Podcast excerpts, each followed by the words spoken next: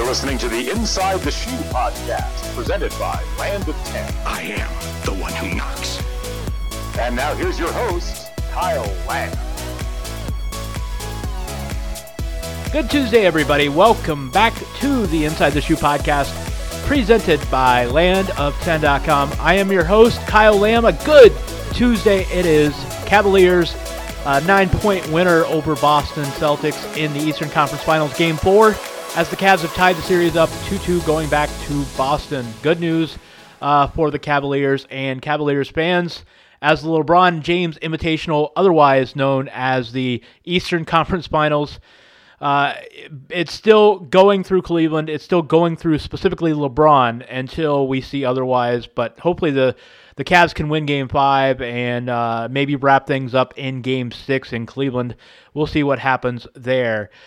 Uh, so got something I want to talk about. I've talked about this before, but let's talk about it again. One quote that stands out from a great Ryan Ginn article uh, being up on landof10.com on Monday, and that is, quote, I'm glad he's Michigan's problem now. That is from Pocatello, Idaho Century High School head coach Travis Hobson speaking about defending and trying to uh, trying to guard Tommy Togiai on a yearly basis with his high school, uh, trying to face Togiai. And look, Togiai, I've, I've, talked about him so often on this show. I compare, compared him to John Simon. He really looks like a disruptive force. And this article that Ryan wrote is, you got to read it if you haven't already, because it really talks about so many of the strengths of Togiai and everything he brings to the table. It's he's one of those defensive tackles. He's not overly big. Uh, he's not overly athletic, but the thing is, his strength and his instincts and his size combined with his quickness and his speed and just enough athleticism. He's just great all the way across the board. I just I, I gush uh, I or I blush at the highlights of Tommy Togiai, thinking about the kind of disruptive force he can be at Ohio State at the next level. I mean, think about this. This spring, he already got his black stripe removed from Urban Meyer, which is something that only Austin Mack had done previously under Urban. Um, you know, as far as an early enrollee getting this black stripe removed in spring practice, that just doesn't happen very often under Urban and his staff. So Togiai has already made an impact in Columbus, and I really think he's going to be a big part of a defensive line that is going to be very deep and very talented. You heard Bill Bender last week. You know, think about it. You know, Bill Bender said he thinks Nick Bosa is going to be a top five pick, and, and obviously that's something that not just Bill is saying. I mean, a lot of people are saying that. There's a lot of people out there that think Nick Bosa could be the number one player taken in this 2019 NFL draft coming up. Uh, the scary thing is, you heard Bill, though, say that not only does he think Nick could be a top five pick, but then the following year in the 2020 draft, you could very well see Chase Young be taken in the top five of the NFL draft. I've talked, I've talked so much about Chase Young and his potential to to maybe look like a Jadeveon Clowney type when all is said and done. He's he's kind of built like that. He's not as tall, but he has that kind of uh, freak athleticism, and and I don't know that you know Chase is going to be as good of a player as Clowney was in uh, his days at South Carolina, but I do think that Chase Young and Nick Bosa are going to be the best bookends in the country this year. And when you add in a defensive line that already has Dre'Mont Jones and Robert Landers inside, and then you know you you take the number one rated JUCO tackle in the country, Antwuan Jackson. You add in Tommy Togiai, and you add in Taron Vincent, uh, Haskell Garrett. Uh, there's just the names go on and on and on, and I think that the defensive tackle position is going to be very deep for Ohio State and the, the, the entire defensive line is going to be very disruptive. We've talked about the lack of depth on the ends, and that could be a problem for the Buckeyes if if uh, if Young or Bosa go down to injury. That's certainly something to consider. But you look at Togiai, and he's Michigan's problem now. And while Ohio State is building this perfect beast up front of a defensive line, at least on paper, you've got uh, you know, Clark Griswold and his his Griswold clan up there in Ann Arbor planning their next European vacation. And and that's the thing with Michigan right now is Jim Harbaugh is winning the offseason, but the Griswold family taking all these vacations is not bettering the program. And and I'm not criticizing these vacations to Europe. Uh, Paris, they were at you know here this past month, and then next year they're going to South Africa. Look, I think this is a great experience for student athletes. I'm I'm using air quotes when I say student athletes because you know how the NCAA loves that student athlete buzzword, that phrase. It it just gets them all you know tickly, uh, giggly inside, and and they love hearing it. But the athletes for Michigan, it's a great experience. I don't have a problem. There's nothing wrong with Michigan taking all these trips, but it's just funny because you see all these headlines, and while the media is talking about where Jim Harbaugh is going next. You know, they're they're talking about his milk commercials. They're talking about his uh, really crazy stories. Uh, he's a very eccentric guy. He's weird to listen to, but when you just take a step back and look at everything that they do, all the attention they're getting, they're getting it all for the wrong reasons, okay? They're not getting it for what they've done on the field for the most part. They had a great defense this past year. You got to give them credit. They're going to be really good next year because they basically got their entire defense back. They're going to have a lot of experience. They're going to be improved at the quarterback position. For all intents and purposes, this could be Michigan's best team since uh, who knows when. I mean, it could be their best team on paper as far as talent and depth since, you know, maybe 1997. And that's going back 20 years.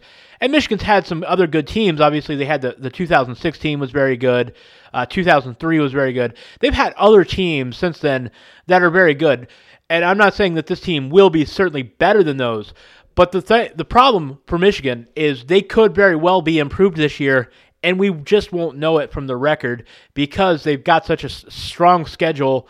They've got Notre Dame coming up. Uh, Western Michigan is not going to be an easy one, and then the crossover schedule with Michigan and, or with Nebraska and Wisconsin on top of that dreaded Eastern Division this year with Ohio State and Michigan State and Penn State, and then an improved Maryland team. And Rutgers will be improved at least to, by their standards. Indiana is going to be competitive and has given Michigan a game the last several years. So there is no question that Michigan has its work cut out for it. it even if it is as talented as I think it'll be, uh, Tommy Togiai and Dre'Mont Jones and Antwuan Jackson and Taron Vincent and Nick Bosa, Chase Young.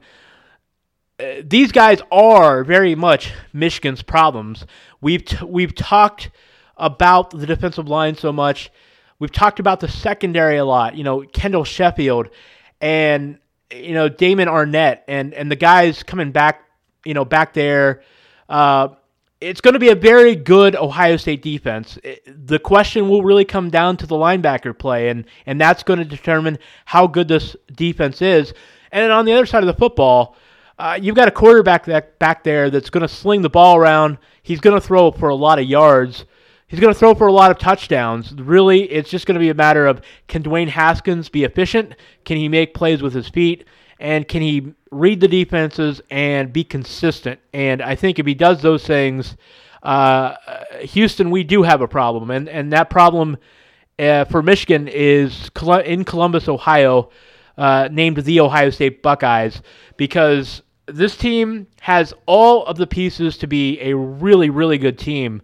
Uh, interestingly, the first odds I saw come out uh, for September 1st, the first week of the college football regular season, uh, Ohio State, the early favorite, 31 points over Oregon State. That seemed about right to me, but what was crazy is I saw a line that had Alabama as four and a half touchdown favorite, four four touchdown favorites, 28 points and a half uh, over Louisville in week one. That seemed crazy. And my instinct is to go bet on that, but the fact that that is seems like it's too good to be true. It seems like it's so obvious that you'd want to take Louisville there at 28 and a half. Uh, that's probably the reason not to do it because if there's one thing we've learned about Vegas, it's that if it's good, if it seems too good to be true, it probably is too good to be true. So I would stay away from that if I were you. Maybe if that line comes down later this summer, you might hammer on it a little bit, but but geez, uh, 28 and a half point favorites. uh, Alabama over Louisville. That's just absolutely nuts, especially when you consider Ohio State is a 31 point favorite over what I th- would think would be a lesser Oregon State team. But anyhow, this Ohio State team, not to get sidetracked, but on paper, this is as a deep and talented team as I think Ohio State has had. The 2015 team, I think, at the top, maybe higher end talent, uh, especially when you look at how awesome the Buckeyes were in that draft with Joey Bosa and Ezekiel Elliott, and, and the names just go on and on and on. Uh, but I think in terms of future talent, not just with the players on the roster right now, they're going to be impact players this year in 2018. But you look down the road in 2019, 2020, 2021, uh, this Ohio State roster is as good as it can be or maybe has ever been. And the jury is still out on that. But Dwayne Haskins, he, we know he's the guy. We know he's he's got the talent in the arm. Can he be a top five pick? Can can Nick Bosa follow through and have the season we think he will be, will be and, and be a top three pick in the NFL draft? Will Chase Young follow up? Uh, Weber and J.K. Dobbins and Master Teague is a future star at running back. You look all the way down through the roster, and Ohio State just is absolutely loaded right now. Uh, Tommy Togiai, very excited about him to bring this full circle. This Ohio State defensive line is going to be very good. Michigan's problem is not just Togiai; it's that entire defensive line. Uh, but certainly the the prep coaches out there in Idaho are very happy for Togiai to be gone. Uh, again, go to landoften.com and read this story by by Ryan Ginn. If you haven't done so already, it will definitely get you excited. Uh, I know I'm very excited. Uh, hit me up on Twitter at KYLam, the number eight. Tell me what you think about Togiai and the defensive line. Are you are you as excited as I am to watch this group? Because I think um, with all due respect to Clemson, and we've talked about Clemson's defensive line, their their starters are crazy good. Those that front four is all the way back from last year, uh, so they're going to be very very good up front. But Ohio State, where I don't know, it's yet to be seen if Ohio State will be as good as a starting four up front as Clemson. I do know that that depth, especially inside, could very much go toe to toe with the Tigers when you get right down to the thick of the defensive tackle position. So, uh, but anyway, very excited about Togiai. Very excited about the defensive line as a whole. One final note here to wrap up the show for today in the Buckeye News uh, du jour segment. So we talked a lot about Tommy Togiai, who was, for all intents and purposes, a, a big steal uh, from Washington and from USC. You just don't see a lot of uh, the, the guys with the Polynesian descent. You don't see them leave the West Coast very often, and that was a big get for Ohio State. Well, they're trying to land another one, uh, Hawaiian Faatui Tuitele, the number one defensive tackle in the country. He's the number two overall player in the 2019 24 7 Sports Composite Rankings.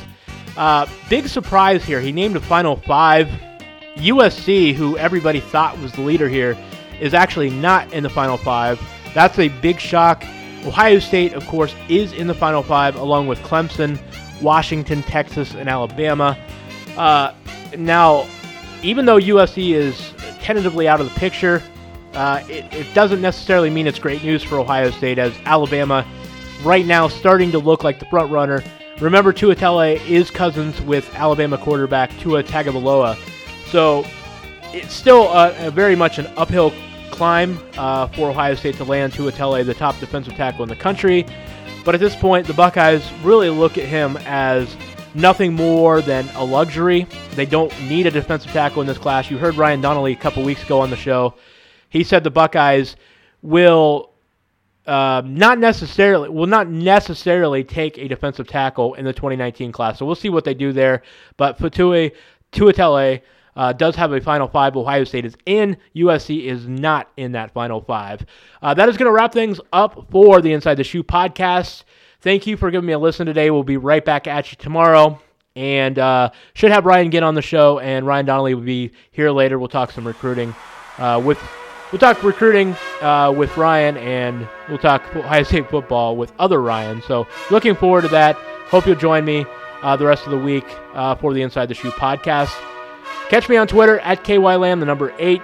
You can catch the show Monday through Friday starting at 10 a.m. on landoften.com and on the archives, Google Play, iTunes, and SoundCloud. Thanks for giving me a listen, everyone. We'll be back at you tomorrow. Have a great one.